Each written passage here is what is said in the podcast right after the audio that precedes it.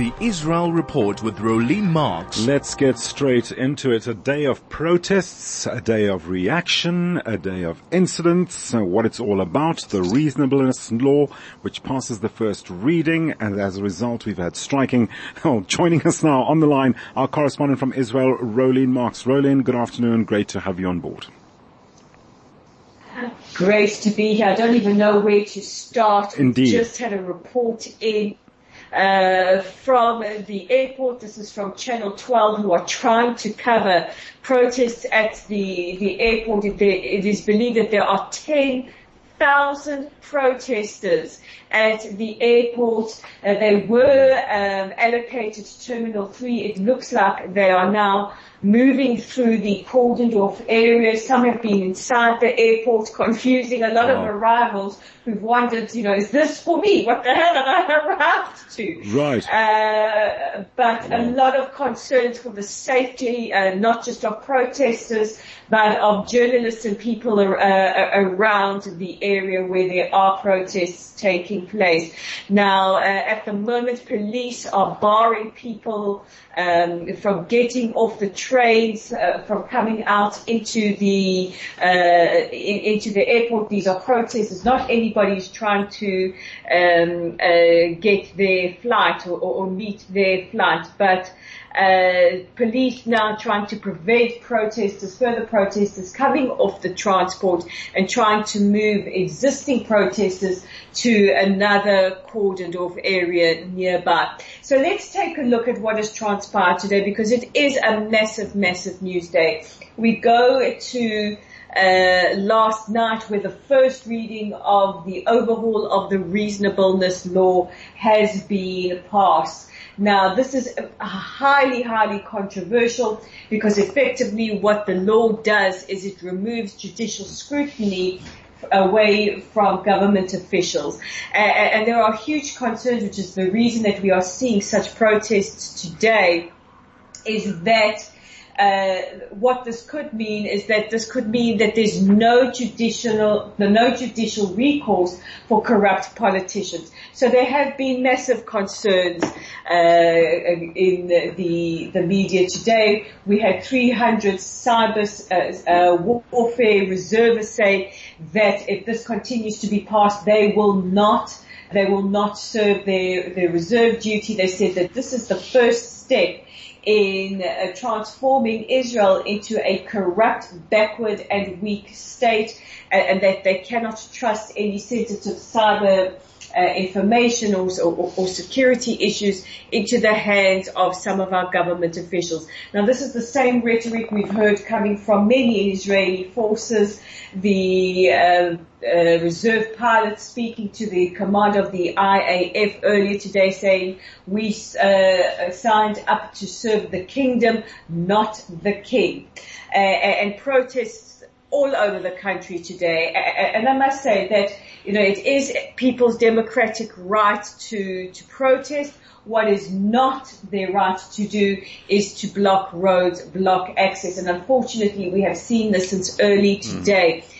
In Herzliya, which was one of the first sites of protests this morning, there were actually tents set up in an area. Police removed the tents, allowed people to protest.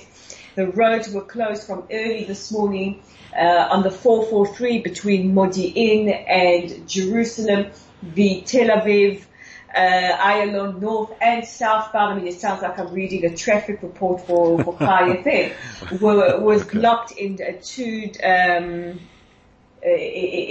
in two directions, north and south.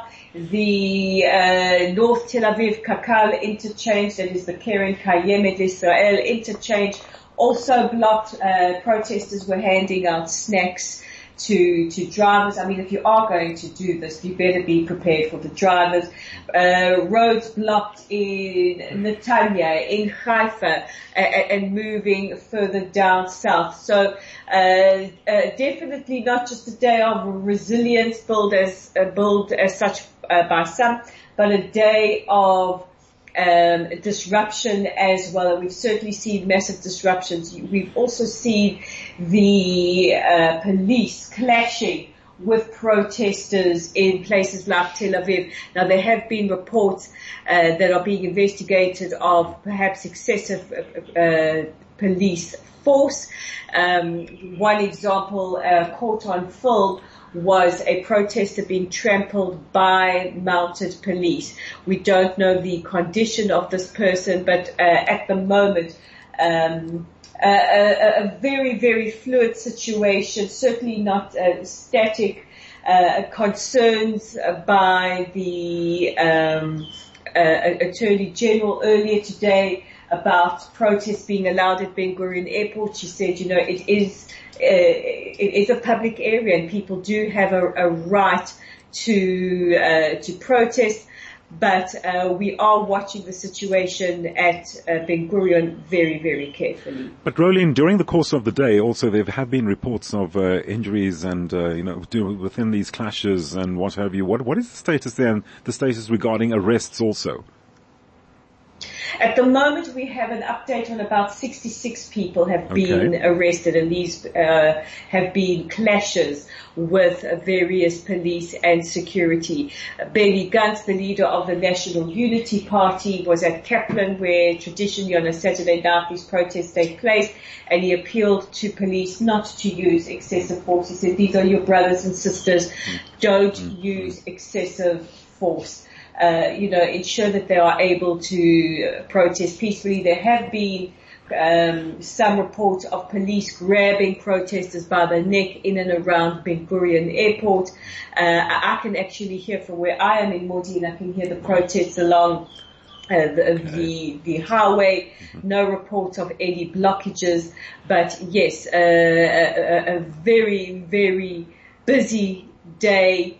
Uh, a, a very tense day, and uh, a, a, we, we're going to watch the situation very carefully as it unfolds for the rest of today. We also have uh, some protesters in New York saying that they have equipped travellers to Israel with protest gear on the flights. I don't know what that protest gear would be other than a, a, an Israeli flag, but this is what they are saying now on Saturday Uh, night. The uh, protesters in New York actually um, uh, took a ferry to the Statue of Liberty and held a, a protest on, on the ferry. They wanted that money shot of the Statue of Liberty behind them. But, uh, yeah, uh, protests mirrored by other protests mm-hmm. around the world, but a, a day of life. Indeed, uh, Rolene, yeah. I, it looks I don't even know what, I don't even know what you described. Yes, I, I can tell uh, you don't know where to, where to pinpoint and what exactly to outline, but Rolene, I don't understand, given the situation there transpiring at the moment. As you say, there's still some kind of activity on the ground. Let's see what story we're going to be talking about tomorrow. Let's just move on now to the Palestinian Authority threatening to sue Al Jazeera. Tell us about that. Well, I'm not making this up. Mm-hmm. This was something I touched a little bit on yesterday. This is a report in from Khaled Abu Toameh, who's probably uh, one of Israel's premier reporters. Uh, you don't get anybody more clued up on the Arab world and Palestinians in Israel than uh, Khaled Abu Toameh. But he is reporting that the Palestinian Authority have allegedly threatened to take legal message, uh, measures against Al Jazeera over what they call unbalanced coverage of Palestinian affairs, especially last week's military operation in Jenin. Mm. Now, uh, many of you will find it ironic because it's the same accusation we have against Al Jazeera that, mm. uh, you know, they're not yeah. balanced, they don't provide accurate uh, coverage, but their issue is that Al Jazeera journalists interviewed Palestinians about the military operation, and the and the Palestinians were critical of the Palestinian Authority because they had effectively lost control over cities like Jenin, Nablus, and others, creating a vacuum for terror organizations to come in, uh, and it has disrupted the lives of ordinary Palestinians. Now, this is um, this is not unusual from the Palestinian Authority to to try and take uh, action against journalists or anybody who is critical of them. Mm-hmm. In fact, uh, journalists and, uh, in operating under the Palestinian Authority are routinely arrested. Sometimes they have even been tortured. We've spoken, I think, on this show about the mysterious death in uh, Palestinian Authority security forces custody of a Palestinian journalist over a, a year or so ago. Now, Palestinian journalists in um, uh, the Gaza Strip have said that, you know, this is incitement against uh, Al Jazeera because they have a right to hear from Palestinians. So uh, this is an extraordinary story. One uh I would be interested to see if the mainstream media picked this up, is that the Palestinian Authority, liable for what happens under their remit in places like Jenin and Nablus, mm. are, are being held to account for not um, for not allowing Palestinians the the the right of their free speech and to express their concerns. Rolene, okay, you said earlier on, I must uh, wrap up very quickly. You said earlier on you're not giving a traffic report. I'm not certainly giving a sports report, but a big kudos up to my team, Orlando Pirates, saying no to B D S. Very quickly. Yes, so Orlando Pirates under heavy pressure by B D S South Africa to cancel their friendly against Maccabi Tel Aviv mm. next week have said no. Their stance is, you know, while we sympathize and empathize with the Palestinians, there is no official boycott policy against Israel by FIFA or the South African government, and therefore we will be playing as usual. And just a reminder to uh, B D S South Africa, nothing has been a greater unifier between people in South Africa than sports. Indeed, Rolene, while sport unifies, it's shown that many a time on the field. Rolene, we're going to have to wrap it up there. Certainly we're going to have a lot more to talk about tomorrow. Please do take care, and uh, yeah, we'll chat tomorrow about how these protests develop. Until then, Rolene Marks, our correspondent from Israel.